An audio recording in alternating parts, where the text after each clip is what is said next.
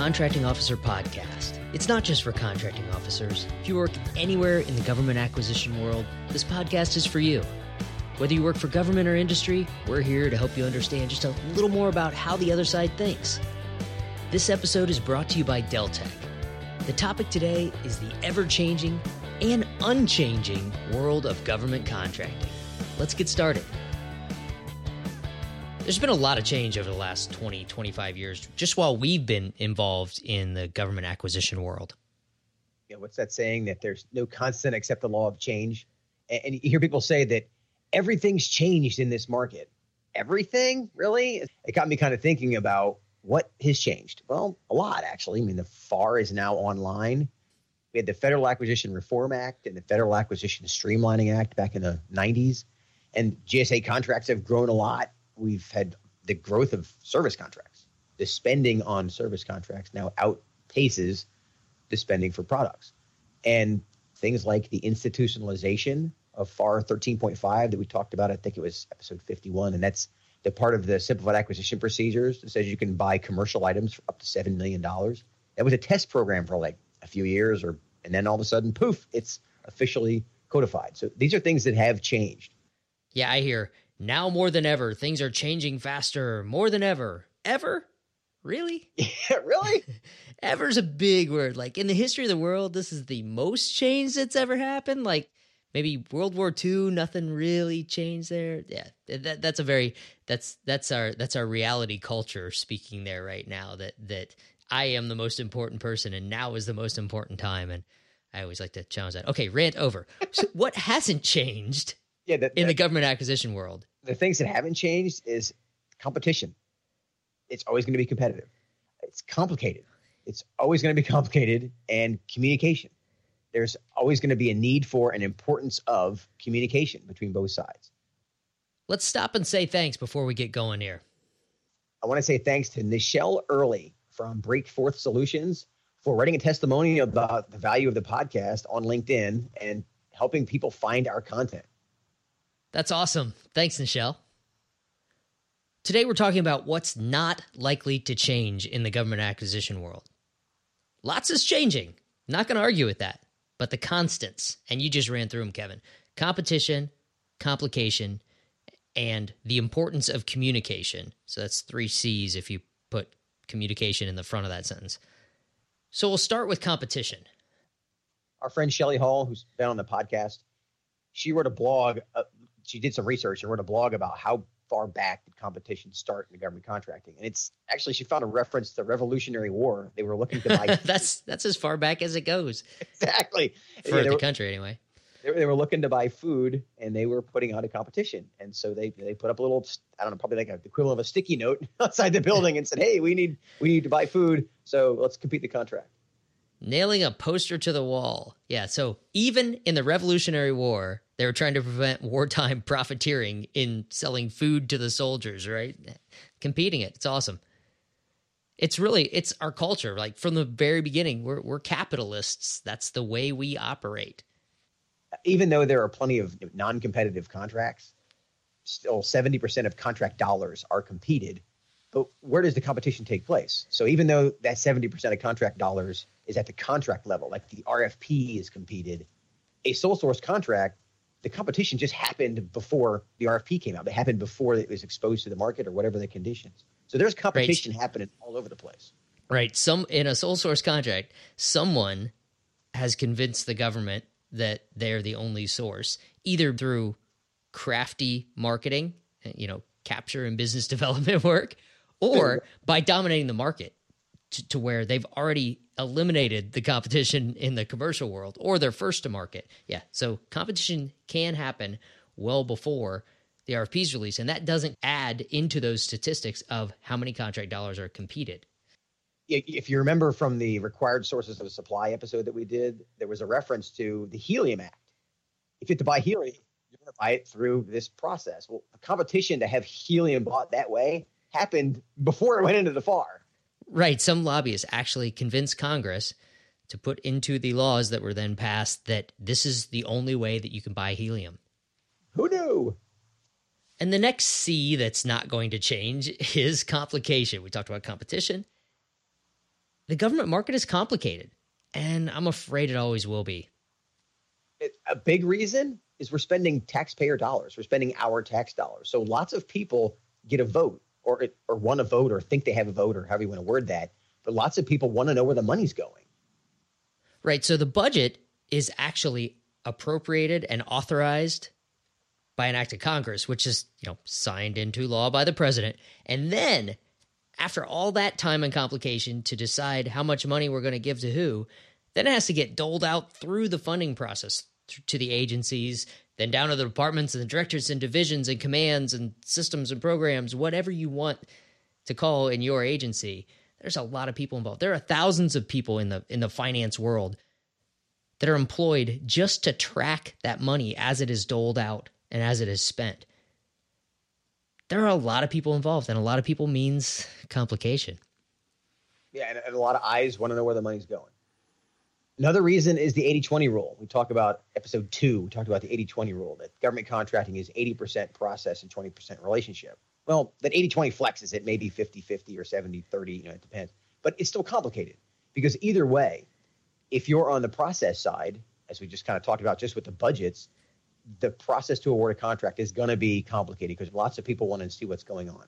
Likewise, on the relationship side, there are rules about how the relationships can work. There's a Procurement Integrity Act. There's the expectation that it's not just a quote unquote good old boy network. I like the way you said there's an expectation. Exactly. Because again, people on the outside, i.e., people who aren't in government contracting, but people who are funding government contracts, they want to know that something's happening that's legit ish, right? Yep. Well, anyone can get on the road to government contracts. It's a twisty road. It's got speed bumps and potholes and there's, there's no guardrails and stuff. And so the process can can ding you. So if you don't understand the complicated process, if you don't understand the direction that road is going in that you're trying to follow, you run into problems. Example would be 52 219-14 is one clause in the contract. It's a limitation on subcontracting clause. It's it's a provision in the contract and, and ends up going into the contract. What it says is for a small business set aside, the small business will do 51% of the work. If you send a proposal for a small business set aside that says, yeah, I'm going to do 10% of the work and this large business subcontractor is going to do 90, I can't legally give you a contract. So the process just beat you upside the head. That and that's going to be complicated because the rule behind that is the purpose of a small business set aside is to give that work and those dollars to small businesses. So yeah, that kind of rule doesn't exist in the commercial world. Exactly. Let's take a quick break to hear from our sponsor. This episode is brought to you by Deltek. Deltek's GovWin IQ uses their vast market intelligence to give you visibility and context around the budgets and funding for the program opportunities you're tracking. Use Deltek's depth and understanding of the market to capitalize on your strengths and win new business. Here's Deltek's Kevin Plexico to explain. We put it in the context of we're going to give you a better ability to go after an opportunity in a more targeted way, use your business development resources the way they're supposed to be used, which is selling, not researching and improve your probability of winning an opportunity by better positioning you for it. Deltek's GovWin IQ is the essential source for information, teaming, and software solutions to help organizations find, manage, and win government business. Now back to the show. You touched on this a minute ago. There's one more thing we should discuss when we're talking about why things are complicated and why it's not going to change is the more simple the government acquisition process gets, the less fair people think it is. If the government could skip all the process and just say, I want to buy that from that contractor and award a contract, it would be very efficient. We'd be able to buy stuff and sell stuff very quickly.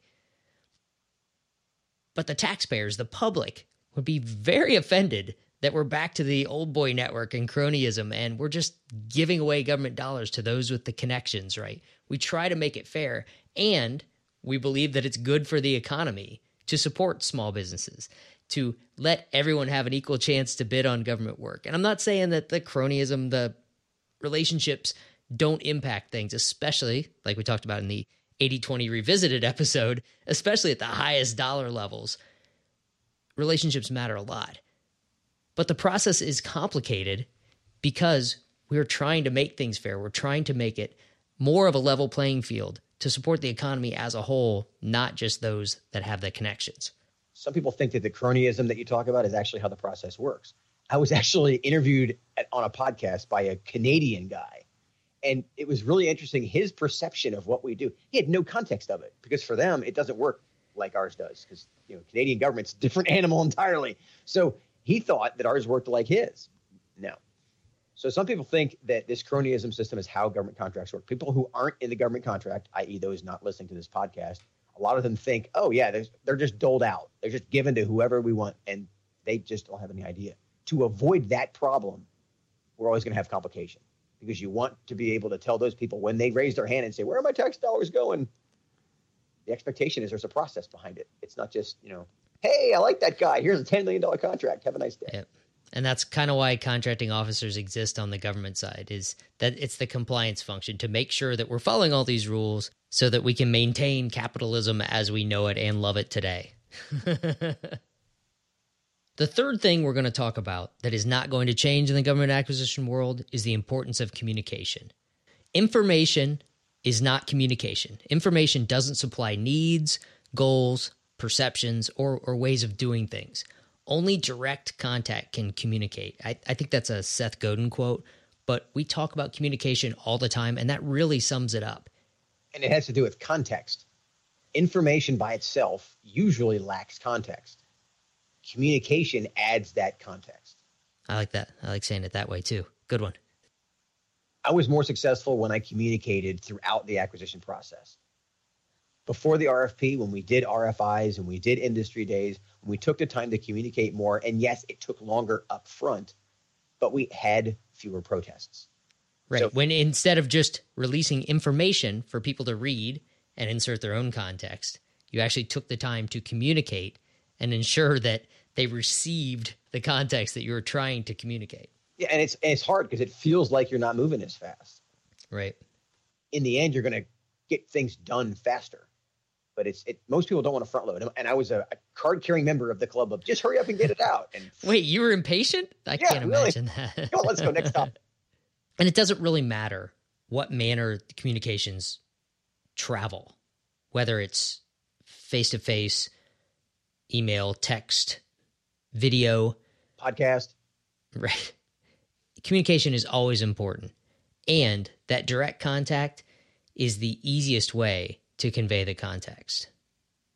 And even though I say that, the example that comes to mind of why communication is important is we have one CO that we're dealing with right now that takes the time to pick up the phone and talk to the contracts manager and give her a forecast of the things that he knows are coming down the pike.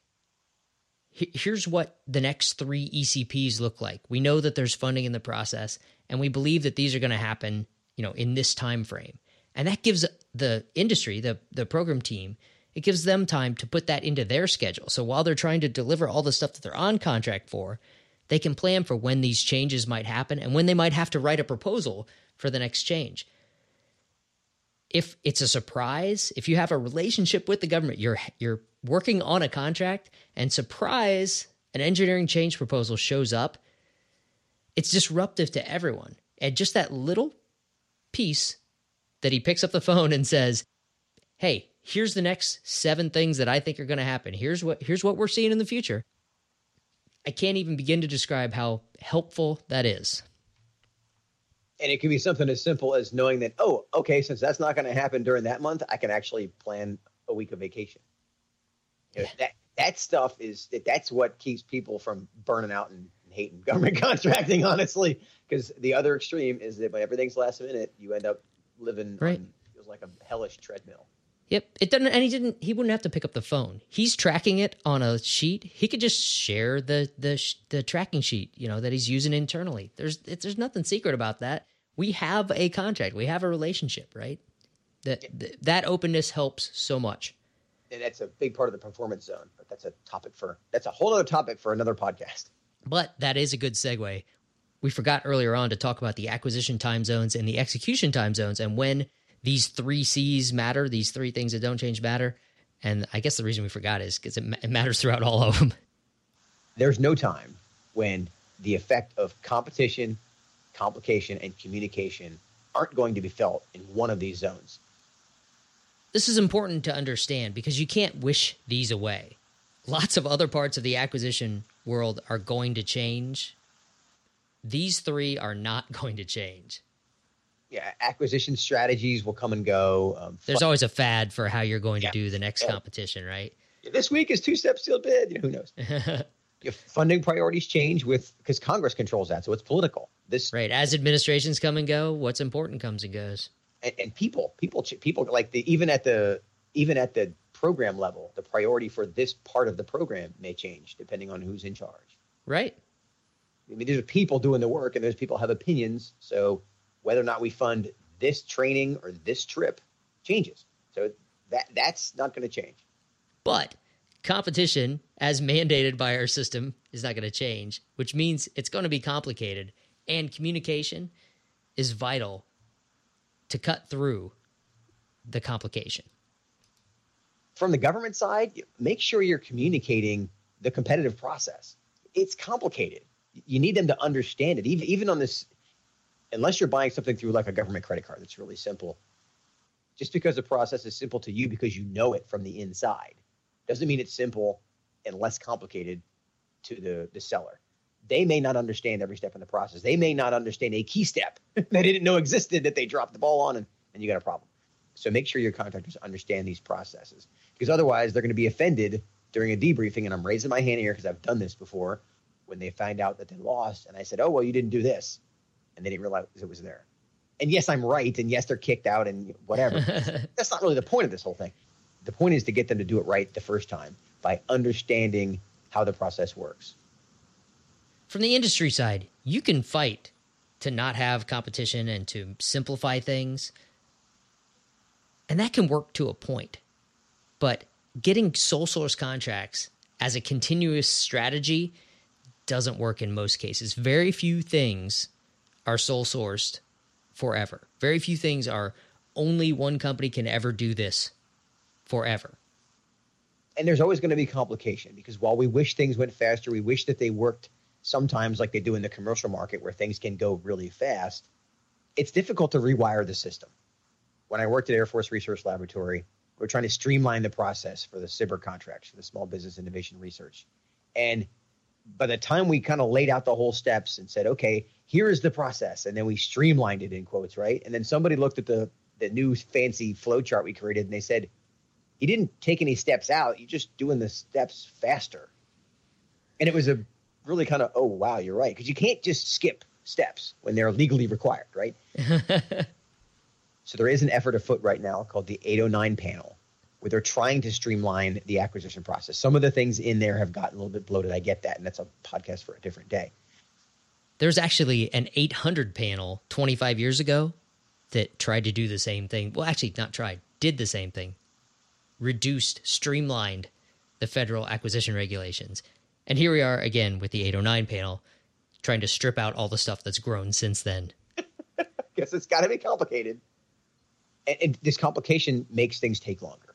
But one of the themes we're using for the Skyway Summit for our conference we're doing here in uh, St. Petersburg this fall is why does it take so long?